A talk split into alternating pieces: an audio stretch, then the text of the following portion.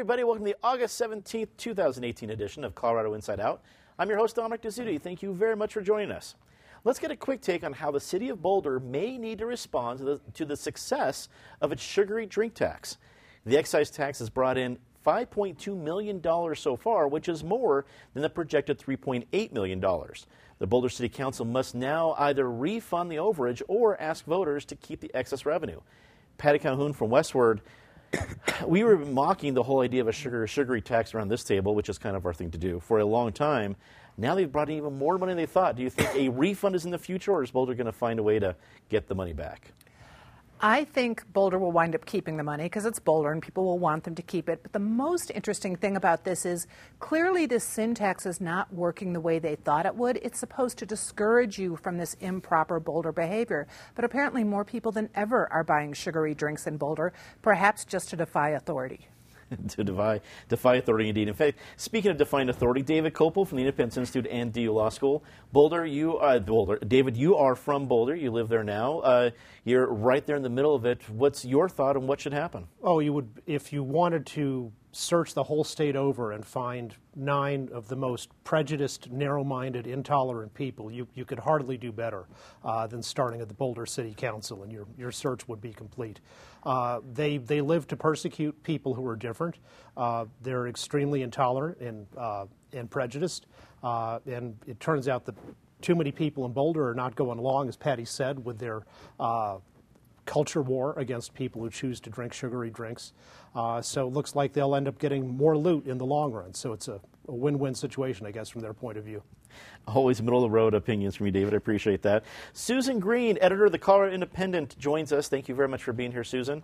Uh, Boulder always gives us great things to talk about. When you see about uh, the the overage and excise tax here, do you think that it's probably bound for more things in Boulder? Will the will Boulderites give it back to the city?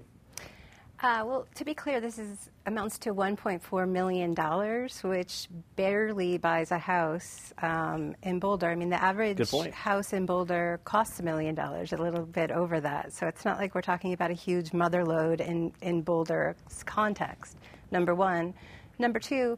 I don't use the term nanny state very often, and when I do, it kind of just makes me feel like, you know, I've been somehow uh, overtaken by Jon Caldara, ah. but this is the craziest nanny tax ever. And um, I don't agree really with David about pretty much anything, including the city council, but I do think this is a pretty boneheaded tax somewhere Jon Caldara is so very happy right now. Yeah. Says you made him a very happy person. Ross Kaminsky rounds out the panel, uh, talk show host on 630 KHOW every morning. Be sure to check him out. Uh, Ross, what do you think? Just uh, more the same that we can expect from Boulder? Yeah, well, I think they'll definitely keep the money, and I'm glad you've been overtaken at least for a moment by Jon, and I'll do my part to hold up Jon's end of the deal. I'm sure Dave will too. And I was actually going to mention the housing price thing because, really, in a town where the average home price is a million dollars, it probably would be silly to think that they would stop buying their big gulps or soda or whatever for an extra few cents a can. Who's going to care in a town like Boulder? Jack Phillips, the owner of Masterpiece Cake Shop, filed a lawsuit in U.S. District Court on Tuesday accusing state officials of religious hostility. The suit followed a discrimination complaint based on the shop's refusal to bake a cake for a celebration of a gender transition. The suit asks for $100,000 and permanent injunctions from future anti discrimination suits. Uh, Patty, uh, Jack Phillips has been the news nationally, I think in some cases internationally, for the case with the Supreme Court that uh, really, for all intents and purposes, he won. This is a different complaint, and now he's on the attack of suing the state of Colorado. Uh, a couple different angles here. Take your pick. Well, if I were at the Colorado Civil Rights Division, I would have wept the day this complaint came in, and I'm guessing they probably did because it's a win-win for the transgender lawyer who filed it uh, who filed the complaint, Autumn Scardino, because she wanted a transgender cake, pink on the inside, I think blue on the outside. Mm-hmm. Asked for it the day the Supreme Court decision came down. Jack Phillips Masterpiece Bakery said no. Um, they're winning incredible amounts of publicity. They've got a big campaign going.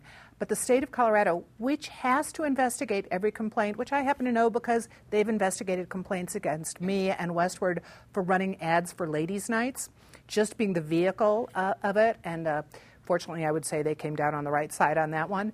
But they have to look into the complaints. I think they did a fairly careful job on this, but it was they were going to lose no matter how they came down. They just must have wept to see this complaint came in, come in because they know it's opening it up all over again.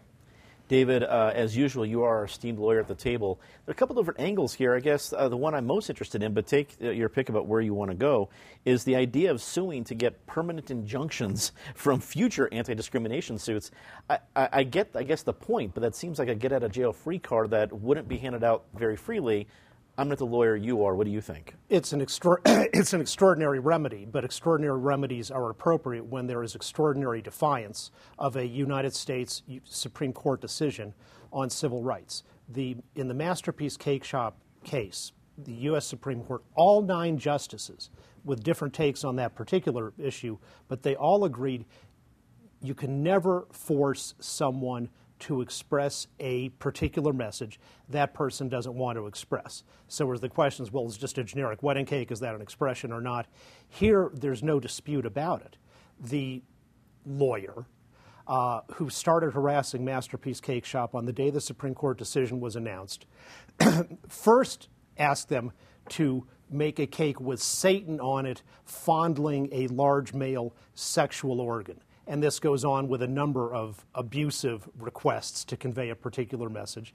And obviously, Masterpiece Cake Shop would not say, oh, we'd be happy to make a satanic cake uh, for someone who's a heterosexual, but not for someone who's transgender. They wouldn't make that cake for anyone. And so then this next complaint is that the lawyer asks for a cake to celebrate the sex change operation, and the Masterpiece Cake Shop would not make a cake conveying that message, and it doesn't matter who the customer is, whether it's someone who had a sex change operation or it's a cake to celebrate someone else's or whatever.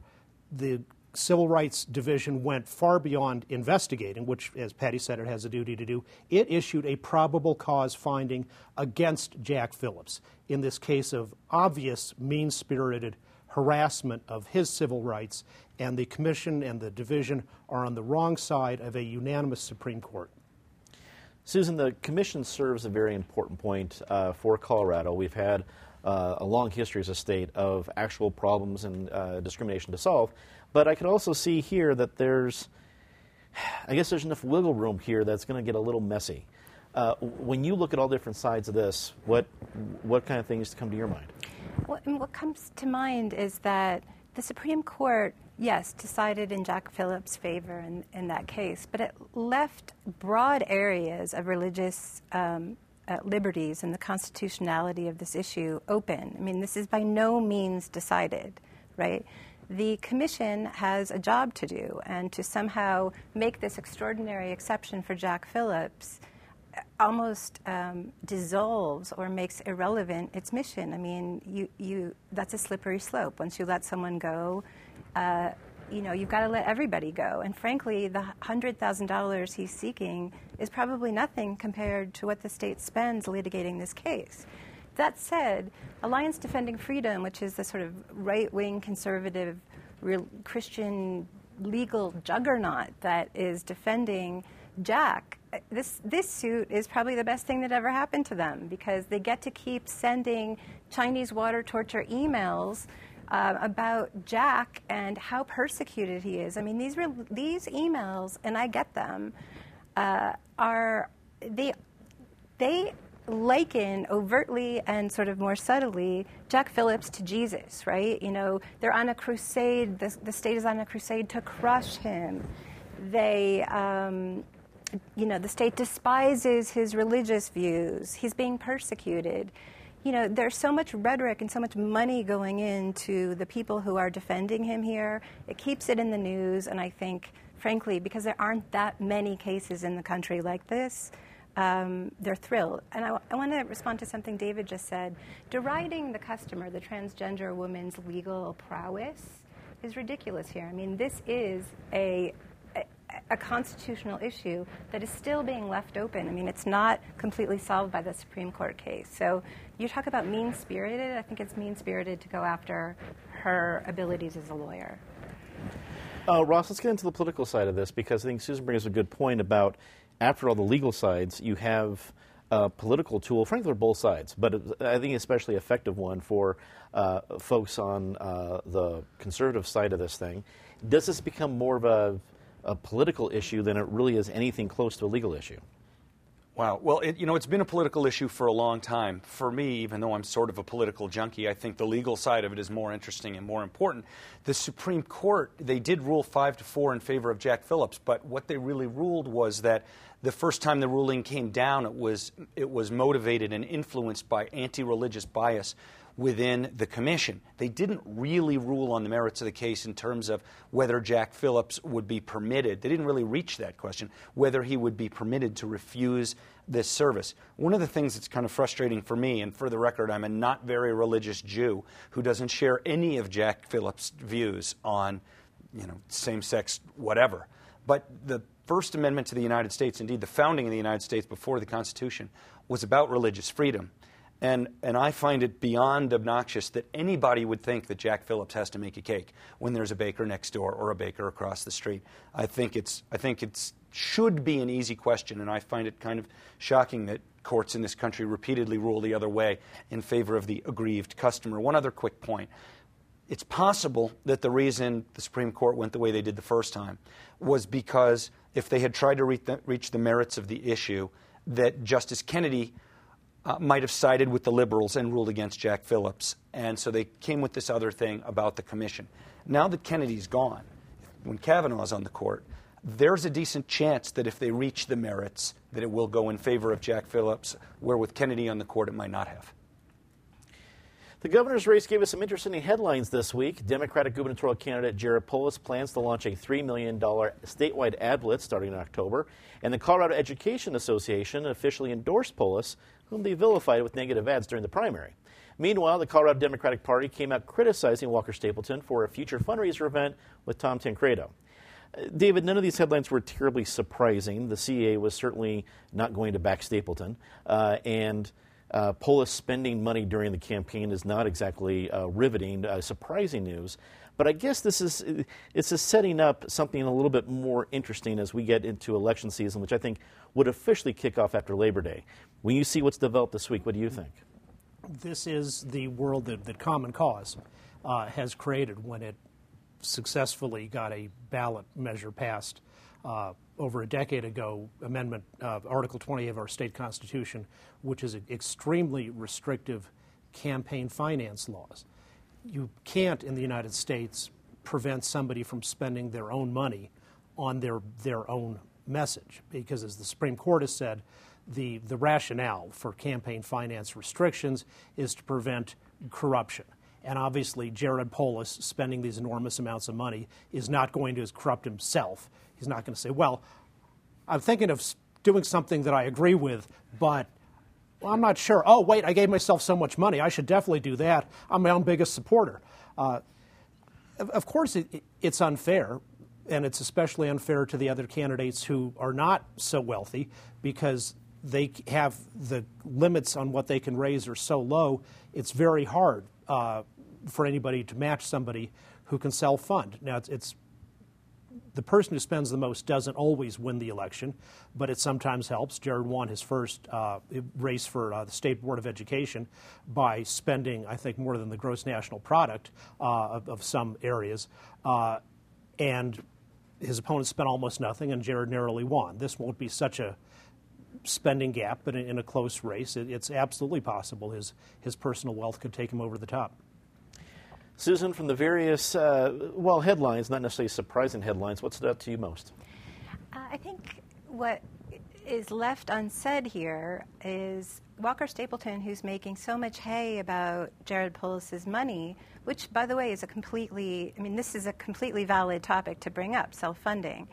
But he's not calling for campaign finance reform. Um, you know, you would think someone who has such a problem with that would be calling for it, and actually, Jared is. So, yes, Jared is after he gets in and shuts the door behind him, right?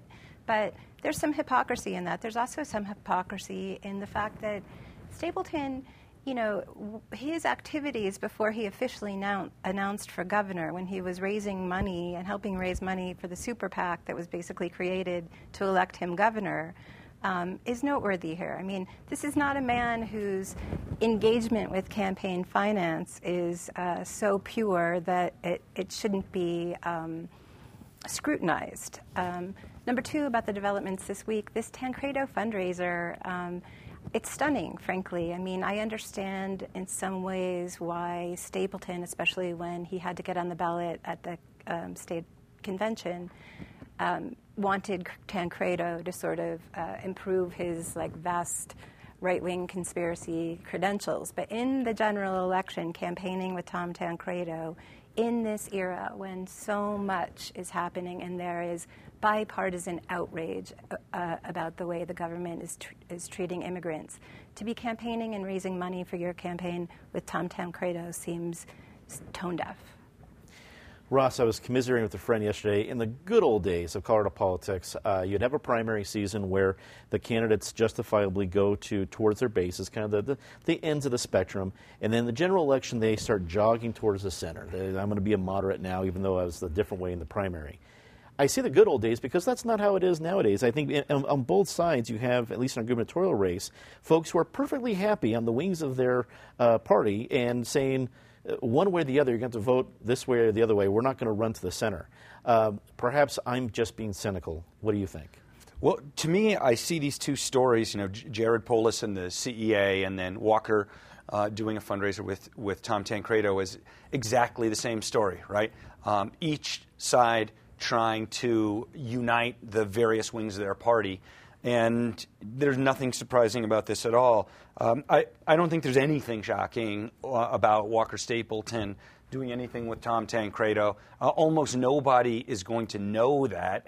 And if the Democrats try to run ads saying, oh, Walker Stapleton did a fundraiser with Tancredo, uh, it, it's pretty difficult for Jared Polis, who people are going to be accusing of just trying to buy the election outright, to, to complain about that. So you know, Walker Stapleton is not necessarily trusted by the furthest right part of the Republican Party to be their cup of tea. He's trying to get their support and their money doing a thing with Tancredo. Jared is doing the same thing with the teachers. There's nothing surprising at all, and nobody will remember any of this when it comes time to cast their ballot.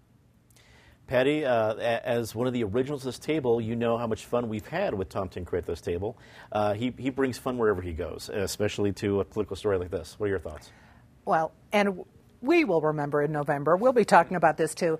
Tom Tancredo not only brings fun and outrageousness, but he brought he might bring 36% of the vote, which is what he got 8 years ago when he was running as an independent. So it's not just the p- voters in the center that these people are looking for. They want to be sure other people remember to vote. So if you can get the people on the far right or the people on the far left to be sure to vote for you, that's a win too, because no one may get the people in the middle. No one may be able to stomach these candidates. So he's going to be pushing, and Tancredo, I mean, it's not like he hasn't already had the Tancredo taint. If people want to dislike Walker Stapleton for, um, there are many reasons, but because of Tancredo, he's already got him. He's already got him from giving that nominating speech. So this is, he might just get more people who support him because they want to vote for Tancredo. You raise a great point about the voice of the, the, the squishy middle decides Colorado uh, elections, but if you have enough on either wing, you can get votes one way or the other. It's a good point. The Denver Post joined more than 200 other news organizations across the country on Thursday decrying President Trump's attack on journalists. The Post states that there is no political filter or agenda behind its stories, just a desire to inform the public. The U.S. Senate unanimously passed a resolution the same day stating the press is not the enemy of the people. As an editor of a great news site yourself, Susan, uh, your thoughts on what happened this week? Yeah, it was something like 400 publications. The Colorado Independent, which I run, um, was among them. I did an editorial as well. what I think is um, it's, it, yes, journalists don't take political, partisan uh, views um, and, and express them publicly, right? But what we do do is rally for the First Amendment and rally for freedom of the press. So for anyone to deride newspapers for um, standing up and speaking out for this most fundamental right at a time when we are under siege by a president who calls us sick and dangerous, enemies of the people, and at a time when the uh, economic forces and financial models of traditional newspapers are withering um, is insane. My, my column was not about Trump, it was about the ways that free press are being limited in Colorado. And I spoke about two instances that um, have happened at the Colorado Independent over the past couple months. Once, one was I was handcuffed last month by a Denver uh, policeman for taking a photo of police doing their work on a public sidewalk on um, Colfax. And we've heard nothing about six weeks later from the city about what, if anything, it's planning to do about that or if even has a problem with that. Um, number two, I also spoke of the independent's um, efforts right now to petition the U.S. Supreme Court to hear the case of a um, documents fight we've been having over a death penalty case in Colorado. The state Supreme Court ruled in a stunning ruling uh, in June that there are no First Amendment rights. There's no presumptive public access to court documents in the state. That makes Colorado the only state in the country that doesn't have that right. Ross, are we headed towards a general public that will say the, the press is unbiased, or the fact that the press is only unbiased if I agree with them? Wow. So I, I think the press generally hasn't uh, done their jobs tremendously well during the Trump presidency, but I also think Donald Trump has gone way too far talking about the press as the enemy of the people. He's wrong about that. Um, I thought Susan's uh, editorial was excellent, and I don't think there's much more I need to say. The press is not the enemy of the people. And uh, I'll say one more thing. A, a, free press is much more important to the United States of America than any particular president. Patty, you are our other esteemed editor at the table. Uh, your thoughts on this uh, nationwide effort? I think uh, it's great, but let's remember this is nothing new. Go back to the Watergate days. Go to, back to the prior restraint on the Pentagon Papers. Go back to John Mitchell, who was saying something I'm not even sure I can say on public television uh, regarding what would happen if the Washington Post published certain documents. So the the press has always had to fight, and it should continue fighting. And in some ways, having Trump's inane attacks by Twitter has energized the press in new ways. And let's hope it's energized the press to do the best job possible in certain, cer- certainly in circumstances far worse than we had back in the early 70s financially. David, wrap it up for us. Uh, Trump's rhetoric is despicable, and one of the things wrong with it is it is an overgeneralization. It's like when Elizabeth Warren says that all law enforcement is racist there are some racist people in law enforcement, and there are some very bad, dishonest journalists in journalism. But it's wrong to say that everybody in that, that field is wrong. The Post claiming that there's no political filter uh, is has about the same level of self-awareness or less of Sponge, SpongeBob SquarePants. Uh, there are some reporters, past and present, at the Post who are really good and solid, and there have been plenty others uh, there, including today, uh, who absolutely run their stories with a political filter. I wish the press were more vigilant about not only rhetoric against it, but actually actions. Here's the 43 page report from the Committee to Protect Journalists, which came out in 2013, detailing the Obama administration's unprecedented actual attacks, not rhetoric, but real attacks on journalism, including illegal surveillance. Uh, they broke into Sharyl Attkisson's computer. She was the CBS reporter who exposed the Fast and Furious cover up, and that cover up continues. Time for our very favorite part of the show, Disgrace the Week. As always, Ms. Calhoun, please start us off.